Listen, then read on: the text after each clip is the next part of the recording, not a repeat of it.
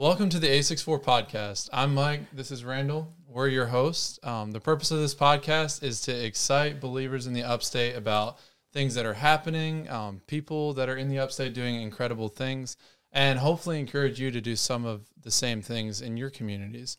Today we have our guest, Pastor Ford Grant. We're honored to have you on the podcast, and we're super excited. We both have met you and kind of interacted with you at different times, but it's super exciting to have you on. Thank you. Great to be here. So. Yeah. Your name comes up every now and again with I'm talking to JD and Julia, you and your wife. I know friends of theirs, but I don't feel like I know you that well personally. Met you a few times, like Mike said. So we'll just start by having you tell us what you do and why you do it, and then maybe like how you came to live in the upstate. Right. Well, originally I'm from here. This is my hometown is Seneca. I was born and raised here in this area. After coming from Greenville, my mother and father broke up at early in their marriage. I guess I was something like 3.5 years old.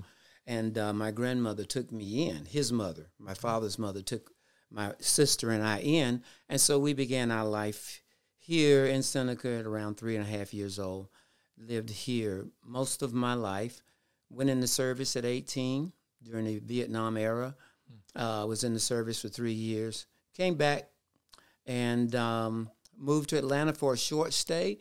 And then under the conviction of the Holy Spirit, I knew that I needed to come home, and in coming home, I knew I was coming to God. So I came back to Seneca and have been here ever since. Okay. Yeah. Cool. Yeah. Cool. So what made you feel that that tug to come back? You said it was the Holy Spirit. Was there anything in like any detail or anything specific that really drew you back? Well, my story is such, it's like so many other people. There's something traumatic or horrific happens in your life, and you're at that point where either you'll call out to God and receive his grace and help in that time, or the enemy will take advantage of your dilemma, your pain, and then he'll bring in some darkness. And because I grew up in an environment where I didn't see anyone actually be born again or come to the Lord, even though I was in church all the time. It just wasn't in our cultural experience in the church that I was in that you had an actual born again type thing happening. And so I didn't call on the Lord. And then through that experience of my heart being broken, how I was being trained and raised up, I began to push all that aside. You know, I had a pretty moral, godly family, but we weren't a Christian family. All right, I can't go into all of that because it takes too long to explain it. Yeah. But I didn't call upon the Lord, and all of the things that I was pushing away that friends were inviting me to do as I was coming up in my adolescence, like drugs and alcohol and sex and all those things. I pretty much was a young virgin kid that lived pretty straight, even though it wasn't a Christian home. But I was just raised morally to live that kind of life. Well, when all of this happened and I went through this heartbreak, then I was so crushed that I began to just push all of that aside and begin to try all of the things that I was offered. And it introduced me to a dark world that I had no idea I would enter into. Wow. And so the Holy Spirit began to really convict me when I was at Fort Hood, Texas, in the service. That's where I was stationed. Okay. I was at the end of the Vietnam War, so they weren't sending anyone over there at that time. And plus, I'm a junior, you know, my father's oldest son. And so they made some type of decree that they were not going to send juniors, you know, only sons, back into the war. And so they would not let me go anywhere. So I was stationed there at Fort Hood, had some very, very dark experiences with people that I met, got involved in doing drugs on another level than I ever thought I would. And my life just began to spiral down. And but something wonderful happened while that was going on. I began to come under the conviction of the Holy Spirit. And, of course, I didn't understand it because I didn't know how to be born again. Yeah. Mm-hmm. So I didn't understand any of this. But I knew that God was visiting me because he would visit me even when I was intoxicated. And he would talk to me. And that sounds a little strange, but it was the language of love. It was the language of, I love you, I have a plan for you, you know, and all of this kind of stuff. And I didn't reject it. I mean, reject it, but I just didn't know what to do with it. Mm-hmm. Mm-hmm. So anyway, I came from Texas back home, still doing the same things, knowing that I was being dealt with. Couldn't talk to anybody about it.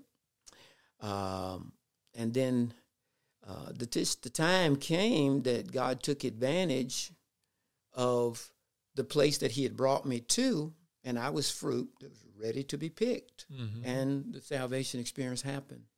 Wow. Changed my life totally and completely, delivered me from alcohol and drugs. Wow. Wow. And the strange thing about it is it happened on my birthday.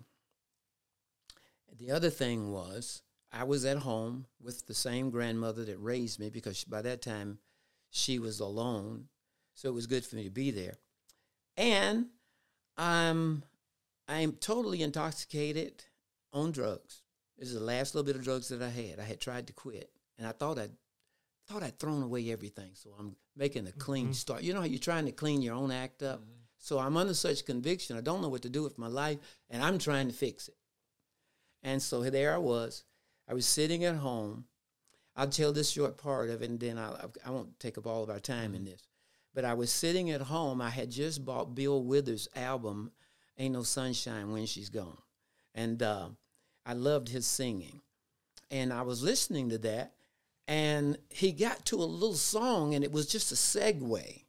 It was a segue to the rest of the music. Not a lot of artists do that today, but it went like this. Grandma's hands clapped in church on Sunday morning. Grandma's hands played a tambourine so well. Grandma's hands used to issue out a warning. She'd say, Johnny, don't you run so fast. Might fall on a piece of glass. Might be a snake there in that grass. Grandma's hands. Well, my grandmother had just come out, put the food on the table to celebrate my birthday, turned, walked away, and I'm tripping on these drugs, and I look at her when he said Grandma's hands, and her hands just supernaturally went down to the floor. They just extended. And when I was intoxicated on the drugs, the THC, and I'm hallucinating on that word, Grandma's hands, and her hands just went whoop, all the way down to the floor. And just when that happened, the Lord spoke to me clearly and said, not only have you sinned against me, but you've also sinned against the only person that ever loved you. Oh. And when he said that, I knew exactly what he meant. It was like a sword pierced my heart. I pushed the plate back. I began to weep, and I began to say to him, God, I'm sorry. I didn't know. Because in that moment, I realized that I was his even though I wasn't born again. Mm-hmm. I knew he was my God and creator. Yeah. And when I got through, and he got through with me, I was completely sober. I came out of that high just instantly. And I have been clean for over 50 years. Wow. Wow. So this was, you were back in Seneca at the time? Yes. And back with your grandma. Mm-hmm. So like what kind of community did you have around you then? What was the transition like? Because I'm assuming you didn't have a lot of church. The transition was hard because in the first place, in my other life as a sinful person, my friends were all away from me, so I didn't have them to go to talk to. I didn't have any friends in the community because I'd been in the service. I come back. I didn't know people, and everyone that were my friends. They were either in the service, a couple of them were in the Navy. The other guy was still living in Atlanta. So I didn't really have anybody. I was alone in this brand new experience, and I didn't know what to do. I thought, well, go back to church. Mm-hmm. So I went back to church, and I found out the church wasn't what I thought it was supposed to be, which meant, see, the church that I was reared in, they didn't really preach the gospel. Mm. During the time that I was coming up, you had a lot of civil rights stuff going on, so you pretty much preached out of the newspaper and the different things that were happening, and was all about justice, like so many young people are caught up in justice today. Mm-hmm. And but I didn't hear the gospel, so I didn't know John 3:16. I knew God was God, and I knew Jesus was his son, and I knew about Christmas and Easter, but I didn't really know the depth of the revelation in him dying at Calvary for my sin. I didn't know that. And it was never taught in the church with the anointing and conviction that could cause a person to be born again. I never saw anyone born again in that church. So when I went back, being born again, I realized I can't stay here. This is not the right place. And so I just, for a season, stayed home, read my Bible, and prayed and asked God to lead me. Until I could find a fellowship. Wow, that's there's so much good stuff in like everything you've been saying so far. I really like the concept you brought up of even, well, first off, the being morally like good versus being born again, and then also the getting caught up in like the justice side or the newspaper side of things versus the biblical side of things.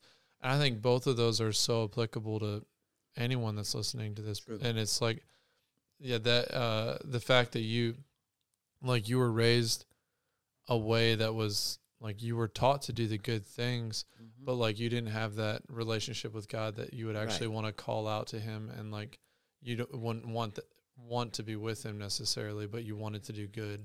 And then when it seems like the experience you went through, like, actually longed for that, more of that relationship side and like wanting to be with God. Right. And I think that's a encouraging, but also convicting, because it's like, can we go through life and not just do the things that are morally right and actually kind of miss out on the whole salvation aspect of what God wants to do. Right. And I think that's and that era that I was raised in, people considered themselves to be Christian just because they were American. And so they had an obligation to go to church, and that's what we did. I never missed church. I was at church every time the doors opened. Yeah. But I just never had the gospel given to me in a way that I could actually be convicted to be born again. Yeah. Which is sad. Well, and that's also, like, there's a lot of those stories out there, and I think that's a good warning for the church. It's not just about having people show up if you're not actually preaching the word. If you're not actually rooted in substance, then it's kind of just a vain practice. Right. So at this point, you're mid-20s, somewhere like that, and then were you able to find a group of believers, or how did the... Well... It was I don't know how to describe the journey that I actually took, because I didn't know anyone that was born again. At this time, before I even found the church, I didn't say I was born again because I didn't know the terminology. I didn't know all the Christianese or anything. Right.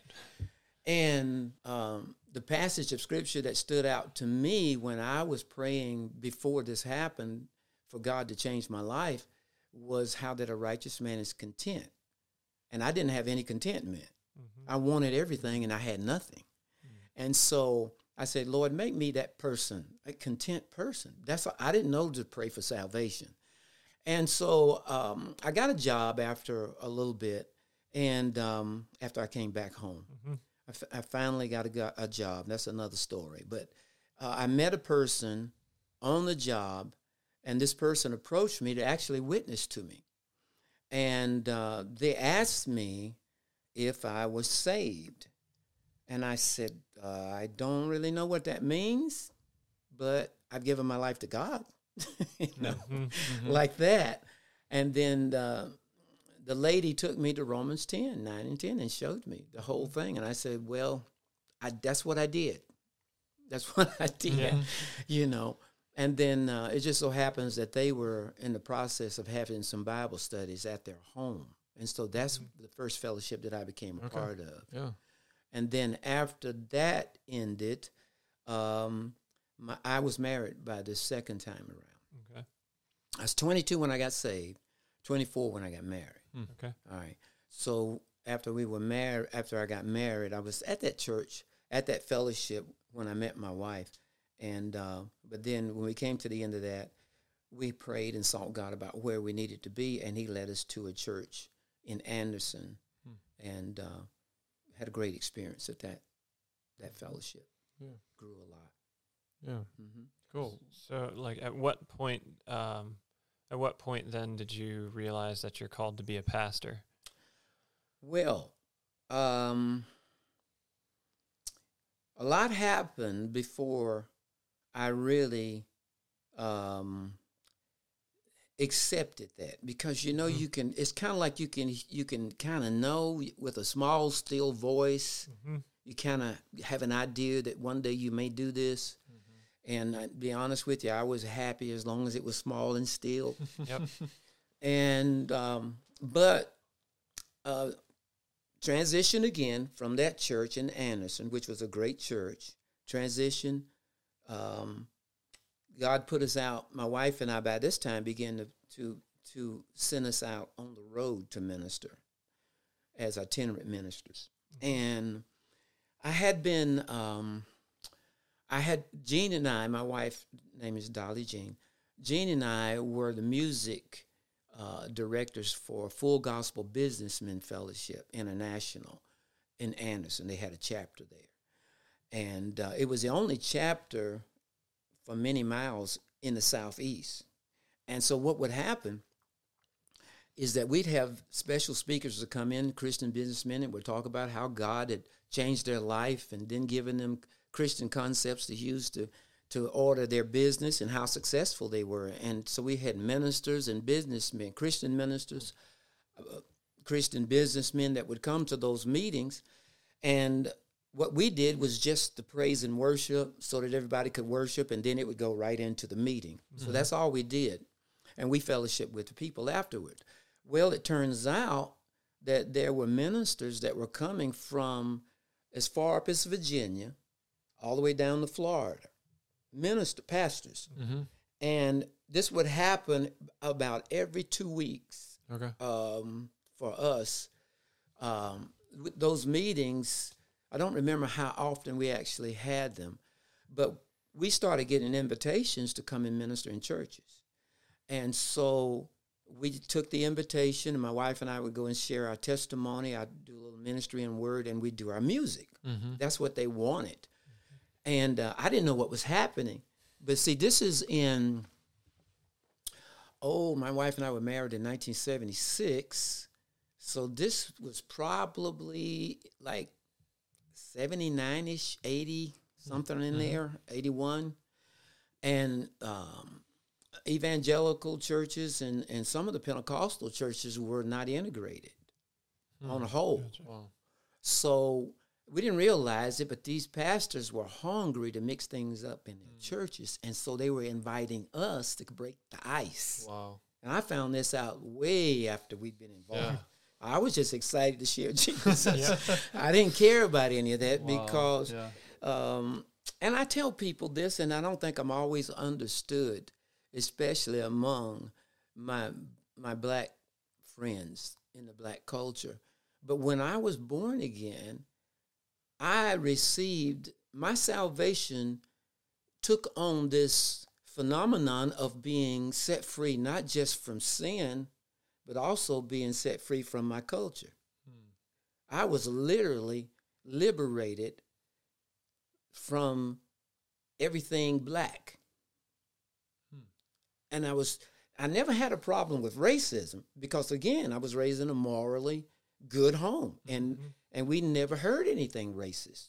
And matter of fact, we were taught, don't you ever call anybody a name or look down at anyone. You judge everybody by their character. And I heard mm-hmm. that from my grandmother before I heard it from Martin Luther King, mm-hmm. yeah. you know. And so, but when I was born again, I think that whole thing of my grandmother being the person that primarily raised me, prepared me to be set free at a deeper level in my cultural experience so that I could be totally and completely free to reach anyone without any inhibition whatsoever. And that's where I am. Mm-hmm. And most of those churches, like I said, that we were invited to, they were all white congregations. Oh. We never were invited to a black church. Oh. We were always invited to white congregations. And it was a beautiful experience. We had people to get up and walk out because they didn't know that black people were going to be ministering that day. Oh, wow. You know, so, but it never really did anything to us in a negative way. We just knew what life was like, and this is what we do. Wow. Mm-hmm. So that's kind of what happened, mm-hmm. you know. And then while that's going on, one of the ministers that came to the Full Gospel Businessmen meeting enjoyed my music and invited me to a basement Bible study where he was starting a church. And later on, the Lord spoke to me and said, I want you to go and help Danny with that church. And it's because he had a lot of young Christians. He didn't have anybody to back him up. He was taking it on him and his wife themselves. So I said, yes, Lord, that'll be fine. So I went to the church, and my wife and I just worked our way in and became a part of the church and ministered there and helped him out as much as we could. And then one day I was working down in Townville area. I went to lunch. I'm sitting there in my car getting ready to eat my lunch out at the lake there mm-hmm. in Townville by Weineker's Restaurant. And it was as if the Lord just sat down in the car beside me and began to talk to me. And it was such an overwhelming experience. I couldn't eat. I couldn't do anything. I just wept. It was just silence. Wow. And the Lord, I knew the presence of the Lord was there. Mm-hmm. And the Lord spoke to me and said, would you be willing to take this church? See, we had got so excited about going out ministering in all these places. Yeah. We had just done our first album, Power and Praise. It's first, a wax album back in that day. Yeah. And we were so excited we were going to sell the home, get a Winnebago, and hit the road. And we didn't know what we were doing. We were just young, excited, and wanted to share Jesus. And the Lord spoke to me, and when he said that, I knew he was saying, drop the plans for this, go take this church and be a pastor. Wow. And I said, okay, Lord, but I can't tell him that you want me to take his church. You know, I said, you tell him and let him call me and ask me, mm-hmm. and I'm fine with it. And so I'm walking down the hallway in my home out of the dining room toward the bedroom, and I have a landline phone on the wall there. And the phone rang, and the Lord spoke to me and said, just like the phone is ringing now, Danny is going to call you, and he's going to ask you to take the church. I said, okay, God. Then I answered the phone, gave it to my wife because it was for her. 1 year later, I'm walking down the same path in the house. Phone rings. I pick it up. And actually, God said, that's him. That's Danny. He just said it like that. That's Danny. I said, okay, Lord. I pick up the phone.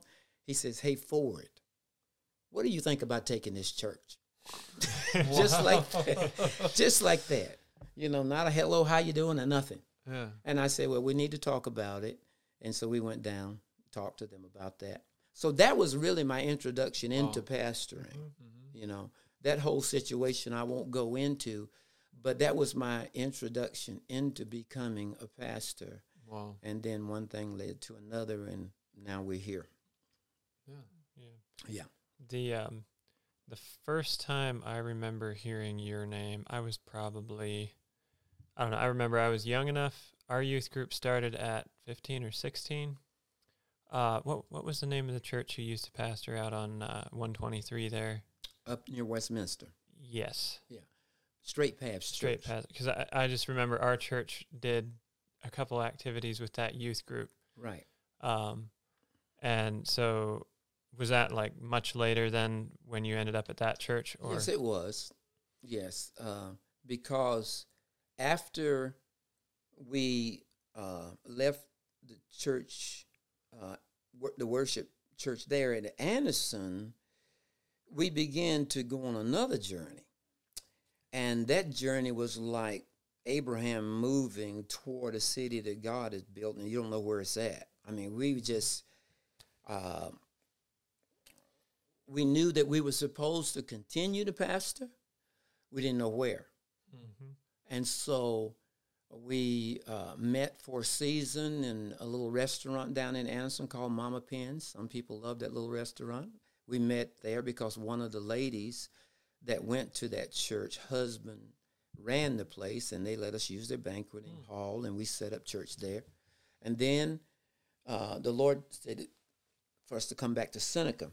And then when we came back to Seneca, we were praying and we were fellowshipping with different churches from Greenville over to this area. Ted Edgar's ministry over at Four Gospel Temple. We did several things while we were waiting to see where we were supposed to be planted, you know. Mm-hmm. And so one Sunday morning, we were sitting in the living room and had prepared to go to church, all dressed up and everything, and got up to go, and the Lord spoke to my wife and said, where are you going? And she said, Lord, we're going to church. And he said, I told you to start the church. So we just sat down right in the living room and had our first service right there, you know. So I preached to her, and then God began to bring people to us, just little by little, you know. It's just one guy was actually on crack cocaine, and he didn't know what in the world to do because he actually didn't pray to get saved. He prayed to God to get him off of the crack cocaine, and he came up saved, born again. You know, he just got totally delivered. And I was doing an article in the local paper, and he read my article, and he said, let me ask this guy. Maybe he can tell me something about it. You know? Wow. And so he came, and then he got married, and his wife was there, and she was a trustee. And just God just began to bring people. Mm-hmm. And then we were blessed to go down on Main Street and have a building down there. And then the Lord put it on my heart that instead of paying all this money over the years for a lease, why not have your own place? And then we began to look. Mm-hmm, mm-hmm. We began to look, and you know, there's lots of things in there that I could say, but it would probably be too long of a story. But we began to look, and God worked it out and brought us to that property. And then he just supernaturally worked things out. We didn't have any money.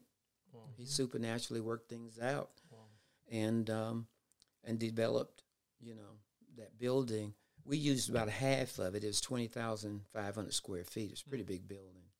So our ministry developed it as much as we could at the time with the people we had so that we could have service in half of the building, you know, and do what we needed to do. Yeah. So that's how we got there. Yeah. And you've also been involved some in the prison ministry or the county jail, I'm not sure. Yeah, prison ministry right now, the county jail, Oconee Law Enforcement Center. That was I had no clue that I would ever do that because I was a shy person. Now, a lot of people don't want to believe that, but I was an introvert. I really was. Yeah. I was an introvert and very shy. There was a time I wouldn't wear shorts, period. My wife had to help me to realize, honey, your legs don't look that bad. And now I'm okay, you know, I'm jogging, all that stuff in shorts and stuff. But, you know, I was inwardly quiet, and but the Lord just changed my life. And I had a friend at one of the churches that we visited that wanted me to go and speak to her soon-to-be husband that was in jail up at Oconee Law Enforcement Center.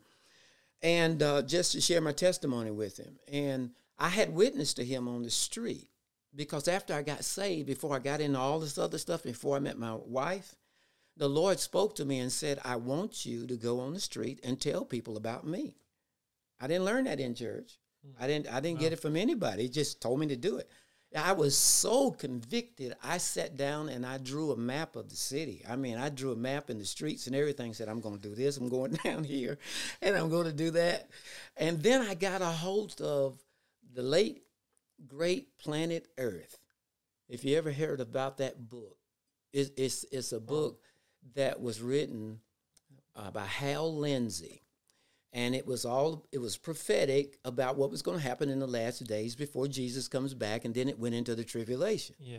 Well, you give a book like that to a brand new Christian, he thinks it's going to happen next week. And so I got so excited.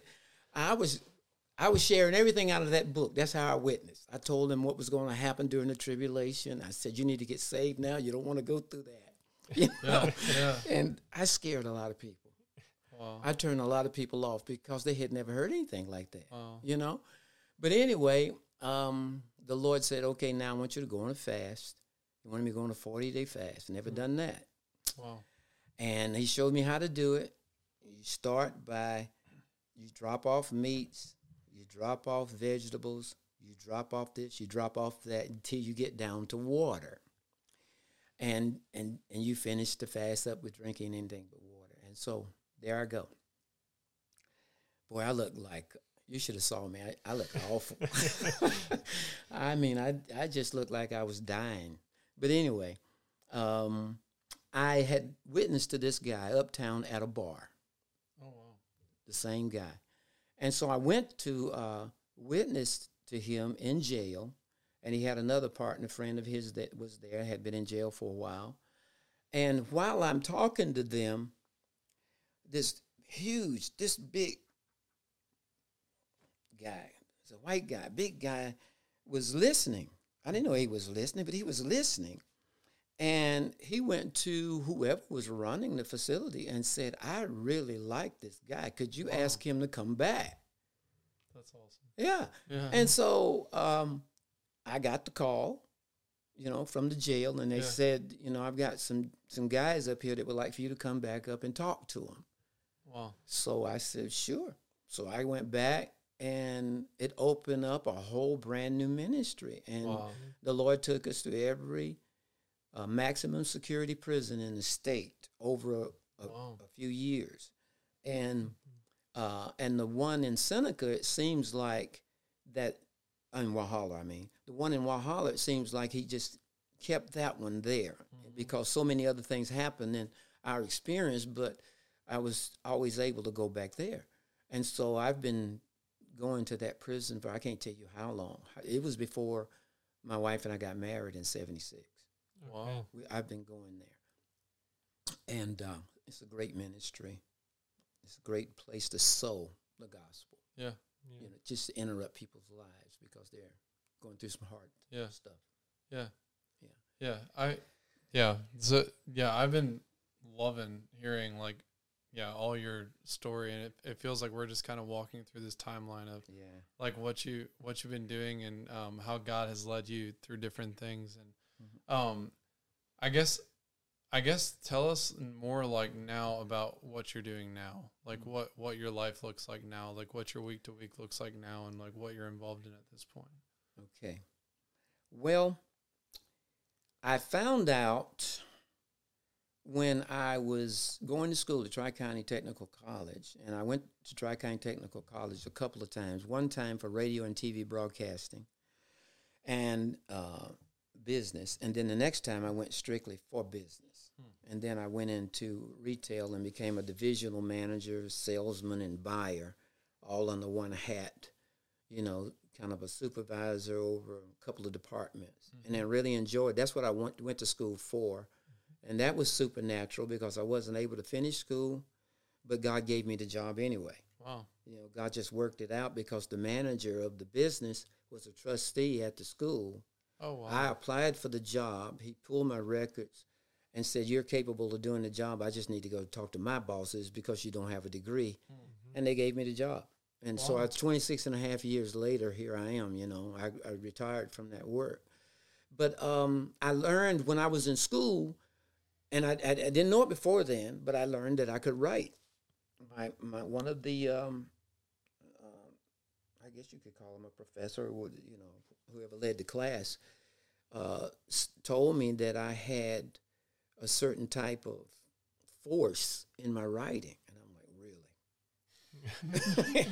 You know, and but then I discovered it because one of the classes, in order to pass, you had to sit there and make up a story in 45 minutes with at least 500 words. Wow. And I'm like, what? And it turned out to be a good story. Yeah. You know, and I was like, wow, I did that, you know. And then, you know, one thing led to another. And while I was in school, I got on the school newspaper, so I had my own little corner. So I could write about things that way. And but I didn't know that I would end up becoming an author. So I had been writing songs for music, but I didn't know that I would become an author. And so anyway, most of my time now that I spend is with prison ministry. I do a home fellowship where I have some families come, and they meet with us a couple of times a week, Sunday morning, Wednesday evening. And we have, it's really regular church, but it's home fellowship church. And so I spent a lot of my time still with my music. We released an album last June, a new one, and we're working on another one now. And I'm in the process of writing 2 books at one time here, which is crazy. I've never done that, but the Lord's just showed me what I needed to do, and so I'm going from one to the other. And then he said, I want you to do another one. So I got another one out there that I haven't even started on yet. So this thing is just really ramped up. So a lot of my time is spent with the home fellowship, with prison ministry, with writing, and with the music. And then actually when we began to go through the transition for our ministry back in around 2017-ish, I realized that we needed to pass the church on to somebody else and go into this transition. And I didn't know what we were going to do. I just knew that we need to do that. And so anyway, the Lord showed us you need to sell the ministry. You need to not sell the ministry, but you need to sell the property. And I said, Lord, let it at least be a business that can bring in jobs, if not another church. And it turns out that the pastor up there at Calvary that we turned the property over to, that young man had been driving by the ministry and feeling like God was saying that he wanted him to be there. That's where he wanted him to move his ministry there from up in the Mountain Rest area. And so eventually he hooked up with me, and everything went well, and their church loved it, and so we made the transition. So I got away in 2019 and just went down to Clemson, got a hotel room, and stayed there for about 2.5, 3 days. And I just prayed the whole time. I didn't eat or anything. I stayed in the room, and I said, God, I got to know what to do. What am I going to do? Because it's hard to step out of something that you love, and you don't know what you're going to do, and it could be different. So I got one word at the midway point of the 3rd day, and it was like a media. And when I heard that, I knew what it meant, that he wanted me to get in the media. And so I said, okay, call home. I said, honey, fix breakfast. I'm coming home. I got the word. So I came home, and I went on this journey to find the right people to do our media for us. I had someone to do it. I was in New York on a Christmas vacation with the wife in 2019, and got a call, and they said they couldn't do it. They changed their mind. They weren't going to do videos anymore. So I said, okay. So I came home, and I just went on the search, and God brought us the people that we're using now. And so we've got, 44 videos on Instagram, YouTube, Facebook. And the Lord just blessed that and opened up different venues for us totally and completely debt-free. Wow. One guy's got a television station and outreach. He's a genius in computers and stuff, and he has his own television thing that he does. And so I'm airing there, and then I go out on the other thing, which is like Fire TV. And then, with YouTube, with Instagram, with Facebook, about 4 radio stations. And then we just planted a radio station in Kenya. Wow. Just this last week. Okay. So wow. I'll be over there speaking to my people. Amen. I'll be speaking to, and I think it bleeds over in 1 or 2 other countries, and they're talking about doing another one. So, mm-hmm. But all of this came about because my wife and I were obedient, and God did it in a manner where it's all paid for. Wow. There's no debt. We make requests for people to help us if they like, but God helps us to do what we do. He takes care of it. So I think the one thing that I've just really been hearing over and over is the weight that you've placed on hearing from God and the priority that you've placed on seeking that out. Because I think that's something that a lot of Christians want, but we live in such a distracted age. I mean, I know I'm distracted a lot, and just don't put in the effort that it takes or create the space for God to speak. Right. And so I think that's definitely one thing that I will take from this. And I can't take any credit whatsoever for any of it. I think the beautiful thing is, like, we have this treasure in earthen vessels. Mm-hmm. So God invades us with something that he wants to do. Mm-hmm. In life, and to help him in the ministry. And if we agree, of course, he's going to equip us to do it. It still hasn't. Mm-hmm. I yield and I lean into what he's saying, and the Holy Spirit equips me to do what I do. Yeah. Yeah. Otherwise, I couldn't do it. Mm-hmm. Yeah. I would probably not even want to do it. Yeah, and I think we definitely overcomplicate that process. Yes. Yeah. And when I don't really see ministers, evangelists, or whoever, prophets, as being special people. Mm-hmm. We're ordinary people just like everybody else. We have the same challenges. I think our spiritual warfare can go to another level because we have a greater responsibility. Mm-hmm. But we should never judge anyone if they fall or if they stumble, because we don't know. We're not walking in their shoes. Mm-hmm. And we don't know the kinds of things that the enemy is bringing against them to hinder them from completing what God wants them in their destiny. Mm. I have failed many times, but the one thing that has never failed is that God has never, ever walked away from me. Mm-hmm. He's always been there to say, come on, we can get through this. Get up, let's go. I've never been rejected by God no matter what I've experienced, and that's the kind of grace that I'd like to extend to others and help them to see. Don't give up because of the things you've gone through. It's bigger than you. It's the enemy behind the scenes that realize that you've got something great in God that you need to accomplish, and he wants to stop you from accomplishing it. Mm-hmm. So be encouraged and know that it's not all just you. It's the battle you're in. Yeah. Mm-hmm. Yeah. Wow. Yeah, I think the thing that I'm going to take away, we're nearing the end here, but wanted to the blip about just over and over. I just hear that you also trust God's timing for things. Absolutely, like you don't lean on what you think is the right time or what you think is like you should lead in this go in this direction. You're very much dependent on. If God is calling you to it, it's in his timing and he knows what's best. Mm-hmm. And I think that's a great place to be, because his timing is ultimately what is best. And so I think if we lean into that instead of trusting what we think is best. And that's a daily commitment, because it's not easy for me to be where I am right now. Yeah.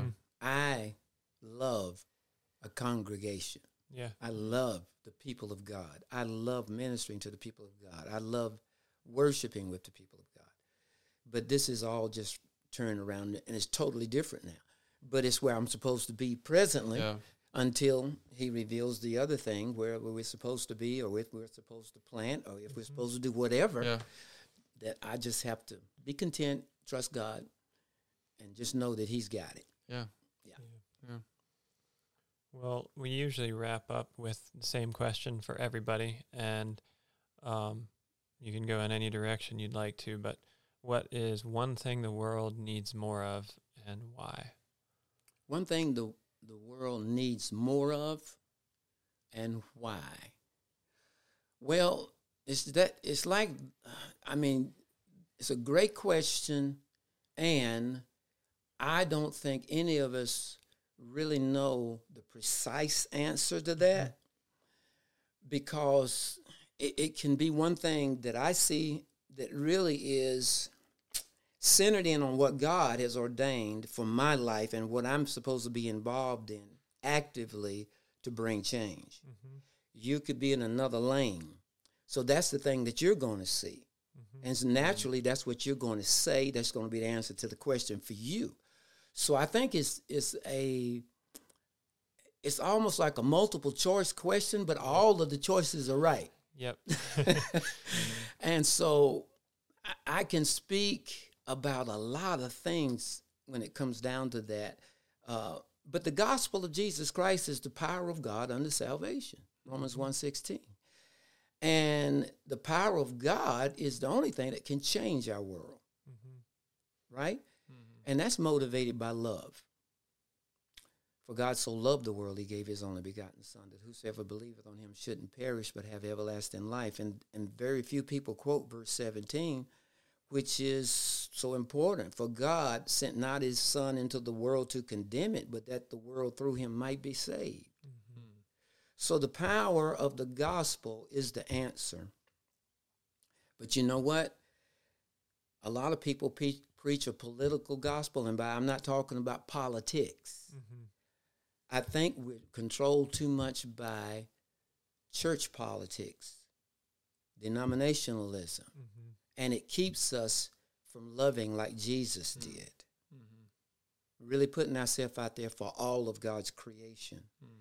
And I say this often, ministry, if you're called into ministry, you can't be of very much good to the people until you're first delivered from the people.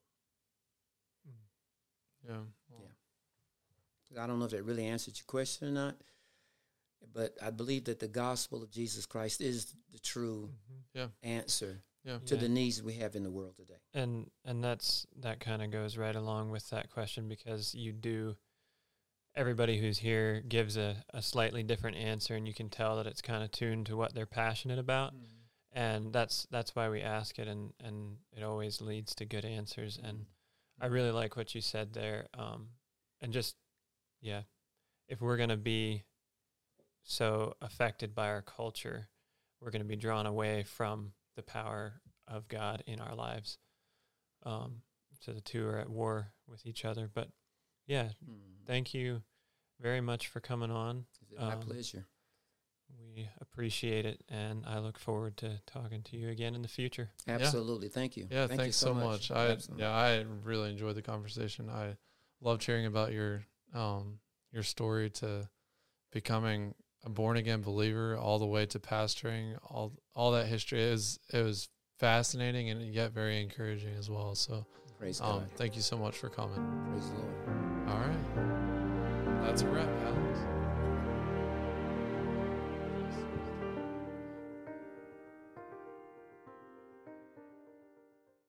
Like and subscribe.